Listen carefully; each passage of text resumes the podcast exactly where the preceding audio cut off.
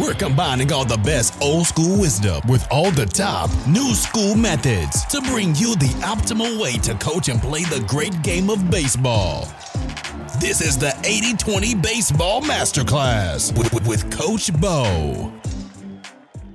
Welcome, coaches. Welcome to the 80 20 Baseball Weekly Get Together. Good to have you here. In this episode, I'm going to give a shout out to an ex teammate of mine who just got a nice position at a Division One college. And not just that, we talked about this individual on this podcast and we broke down what made him super successful at the plate a while back. Also, we're going to talk about keeping it in perspective. I'm going to share with you something that I think will help so many coaches when they get out there to help you stay calmer and help you keep everything in perspective. That that is youth sports, youth baseball, and just life in general. And we're going to talk about something that's rampant through youth sports. It's rampant, it's everywhere, and how to avoid this to be a much better coach. I hope you all are having a wonderful lead up to the holiday season. This episode's coming out on December 21st. I'm recording this Saturday, the 18th. I typically spend Saturday mornings recording these episodes, and then I send them right off to my editor, Sam, who does a great job. He turns it around. Then I re re edit it typically on Mondays and then launch it and put it out live into the ether on Tuesdays. Usually these are scripted almost always well in advance. In fact, right now I'm actually six weeks in advance on my scripting out. I keep a nice file for each one of these and it's scripted out. We got some good stuff coming up here. Actually, five or six episodes from now, the plan is to have some mental coaching strategies shared with you. In fact, I have an interview lined up the beginning of January to do some mental coaching strategy talk talk, some discussion on mental coaching, mental health within sports, and, and all of it can be applicable throughout life. So I'm excited for that. I'm excited to share that with all of you. First, let's start off with a big shout out. Tommy Nicholson, Coach Nicholson, got the head coaching job at UC Davis. So, Tommy Nicholson, we brought up Tommy Nicholson. We discussed Tommy in an episode previous, a few months back. Tommy and I go way back. Now, Tommy's a couple years older than I am, so we were never like super close. So it was never like on the same team per se. I did play on his team, or I should say, I was a part of a small kind of a sideshow part of his senior year. I would get pulled up to the varsity team, and that year, 1997, he was the Southern California Player of the Year. In fact, the pitcher on that team that went 13 and 0 is a head coach at Loyola Marymount, Nathan Choate. So Loyola Marymount Division One team. There's quite a few guys that could go on. The catcher on that team was David Parrish, and most of you, if you're old enough to remember, Lance Parrish was a very well known catcher in the major leagues. And I could go on and on about some of that team. I, I wasn't really a part of it, although they'd call me up and, you know, let me uh, shag some balls and start some pitches, etc. But it was a good experience. And that was actually something that really helped out for the underclassmen. And this is something that you could do if you have younger kids. Bring them up, let them practice with the older kids. They're going to struggle, but this is something that's very advantageous. In fact, San Luis Obispo, their head coach, I believe the player's coming back this year. He's going to be a junior. I can't recall his name off top of my head. He's a second baseman or shortstop. He's one of the top ranked players going into the draft this year. Well, he's the coach's son, but he's legit. And a big part of his success, a big part of his growth as a player to get him where he's at now, obviously hard work and all those things came into play, some genetics come into play. But really, what it came down to was that he was out there practicing. I want to say it was like as a seventh or eighth grader with the college team, with a Division One college team. San Luis Obispo doesn't get a lot of publicity out on the East Coast or even outside of California, but it's a good program. Ozzie Smith went there. Ozzie Smith, considered one of the greatest shortstop, if not the greatest shortstop of all time. He went there. They've had some pretty good coaches come through there, pretty good players, and it's just a beautiful part of the country. It's just a beautiful spot in California, that Central Coast. So this coach's son, he played up. That helped expedite his growth as a player. We talked about this a while back. A, a listener emailed me and said, Coach Bo, how do you get him ready for the next level? What's the best way to get him ready for the next level? How do you get them ready for the net, you know, from moving from coach pitch to player pitch, etc. How do you get them ready for high school if they're in seventh or eighth grade, which is something we're going to actually talk about next week a little bit more in depth. You want to get them ready for the next level, throw them into the fire with the next level. With Tommy and his team, they would bring us up. Well, I guess every year the coach at my high school was a Hall of Fame coach would bring up five to let's say three to six players. He would bring them up from junior varsity, sometimes the freshman team, and let them practice and let them show up and sit there in the dugout during the game so they could could see. We could see the pace of play. And then when it was our turn, when it was our turn the next season to take the reins and be the leaders, be the people out there on the, the field for the varsity team, the game was the same speed that we had seen. But it was definitely an uptick from junior varsity, from freshmen. That was huge. Now, Tommy, speaking of getting pulled up, Tommy Nicholson, now the head coach at UC Davis, my dad pulled me up when I was in Little League. Instead of playing T ball, the league asked my dad to coach a team. They had a team that needed to be coached, and my brother was already on the team. And my dad said to the league, or whoever it was, he said, Hey, I'll take the team, but I need to bring my younger son, Bo, up to play with his older brother so I can coach them both. I want to watch them both. I can't do it unless you bring up my younger son and let him play. So they let me play up. And in that league, our rival, we won the league, by the way, with a coach who wasn't uber serious. My dad, that is, who was not uber serious about winning and de- definitely coached the right way and coached for the kids. And we crushed the league. I think we won all but one game, or, or maybe it was we won every game. It doesn't really matter, but we won first place. And in that league, the second place team was led by Tommy Nicholson. He was on the Cardinals. He was a second place team. Tommy's dad coached that team. So I go back to 1986, 1987 with Tommy Nicholson, and he got the job this past week at UC Davis, which is a Northern California Division One program. So that was super cool to see that getting pushed out there on the baseball community news feed. Tommy's a great player. We talked about what made him so successful at the plate. It wasn't so much his swing, although he always had a good swing, and he wasn't very big. He's not a very big player. He's not small, but he wasn't like this massive Mike Trout, wasn't a Giancarlo Stanton, but he could hit home runs. And what made him so good was his pitch selection. He was the best player that I got to see up close and personal in the same jersey as him, albeit he was on the field and I was essentially a glorified team manager just getting pulled up to see. Nevertheless, he was the best at the pitch selection. He had such a good approach at the plate and he swung at his pitch and he didn't chase. At that really, really set him apart. So congrats, Tommy Nicholson, new head coach, Division One college baseball. That's really cool. And this ties into our next topic here. Overcoaching is rampant in youth sports. Overcoaching is rampant and has been for a long time in youth baseball, in youth softball. It's rampant. We talk about helicopter parenting, helicopter parenting this, helicopter parenting that. You know what? I actually think parents probably need to be a little more involved with where they're at. I think helicopter parenting, not to get off on a, too much of a tangent here, helicopter parenting, and this has been a teacher of 16 years working with kids. I mean, I've substitute taught kindergarten classes, second grade classes. I got my own kid. I've worked 16 years with this. I've coached a long time. And I hear this helicopter parenting thing. So there's helicopter coaching, right? And we're going to talk about the difference. I think the thing with helicopter parenting is I think parents need to be closer and a little more observant of what their kid is doing. They need to be a little more involved in terms of proximity and being observant with their eyes, but a little less involved with stepping in when they have a little disagreement over the swing, right? When Johnny and Chuck have a disagreement, when Chucky and Johnny have a disagreement over the swing or over the slide or over the monkey bars, I don't think we should just intervene immediately. Let them figure it out. Let them push each other a little bit. I'm not saying we're trying to promote any kind of a violence here. Of course, they're four years old, seven years old. They're not going to do much. Let them go after it. Let them get the skills to work through struggles. But I do think that there is some a lot of underparenting, in my opinion, and I see it firsthand with the students over the years I've dealt with. It's like we're the parent. I taught 12 years inner city, 12 years inner city. I had hundreds of kids over 12 years fail when you add it all up. It wasn't a lot every year. I was trying to do my best to help them succeed, but there was say hundreds of kids that failed my class if you combine all those dozen years of teaching. And I very, very rarely, if I don't even actually remember getting a phone call saying, Hey, my kid failed. What did they do wrong? Hey, my kid didn't have success. What can they do better? Never. I would have back to school night. Well, the school would host back to school nights. They would host open house nights. Most of you are familiar with how that works. It would be twice a year. They would send out emails, phone calls. They would literally blast it from the loudspeakers in the town center. The town square would be pumping out this message Hey, back to school night, back to school night, open house, Jordan High, Buena Vista High. It's going, it's going. Be here. Free pizza, free taco truck. Well, not the truck, but the tacos, free drinks, sodas, everything is here. Come on by. Music. They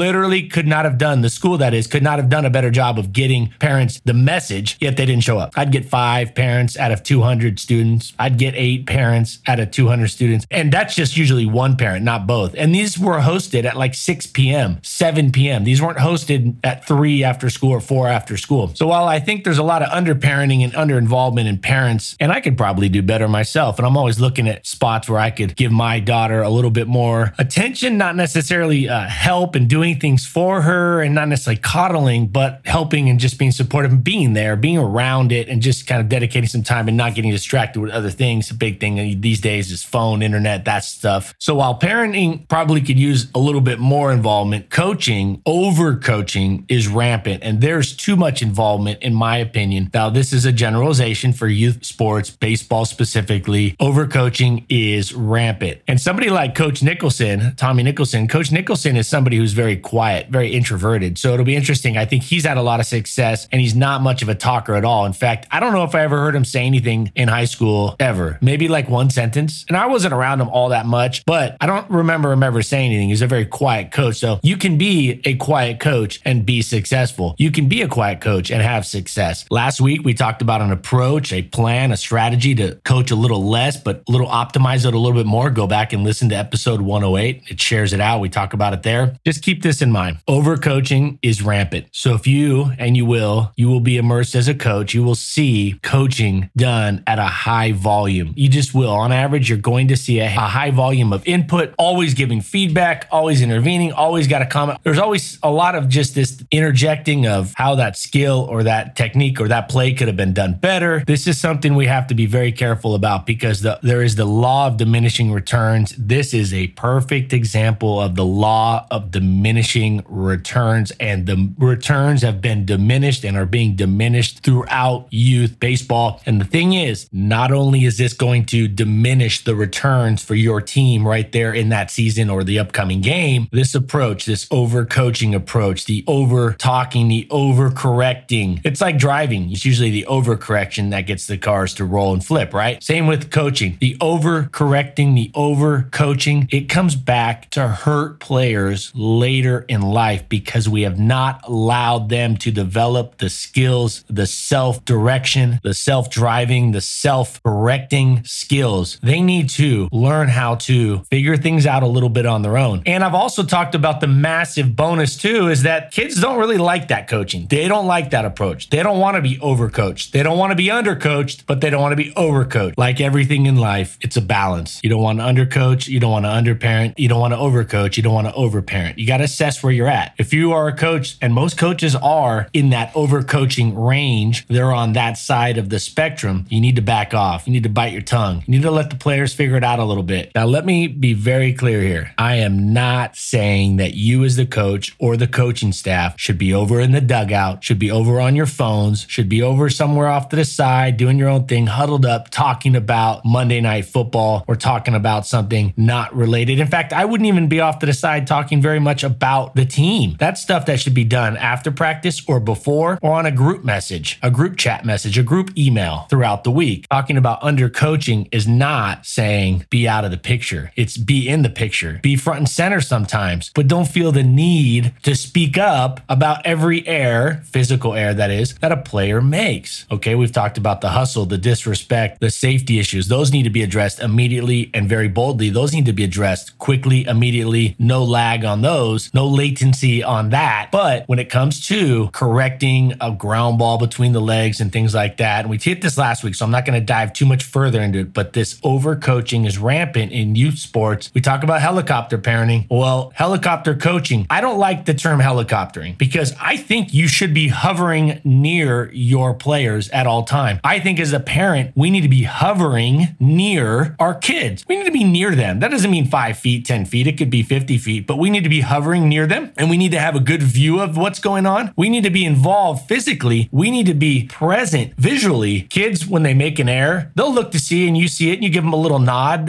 It's important that they see that you see. It's important that you care enough to watch and you're involved. It's the verbal, it's the dialogue, it's the incessant feedback. That's something we got to pull back on. We need to, as coaches, overall, we need to give less feedback. We should give feedback, of course. We should provide support. We should provide strategies and improvement tips for whatever it is the swing or the ground ball or the throw or the pitching. There should be improvement tips, but it should be balanced with them also figuring it out. Uh, you know where I think this comes from a lot of it this overcoaching, the excessive feedback, the excessive pointers given out, the constant feedback, the constant need, the feeling to address every error, everything, every mistake our team, our players make. I think a lot of it has to do with the anxiety in society. We all have anxiety to an extent. We're all on that spectrum. I think anxiety plays a part in this. I think it's hard for us to just sit there and take a deep breath, bite our tongue, and just say nothing. So I think the anxiety plays a part in it. The reason I'm sharing that is so you can look, you know, introspectively, we can look at ourselves and go, okay, well, maybe I just need to breathe more. Maybe I need to be more mindful, more present. Maybe I need to go for a jog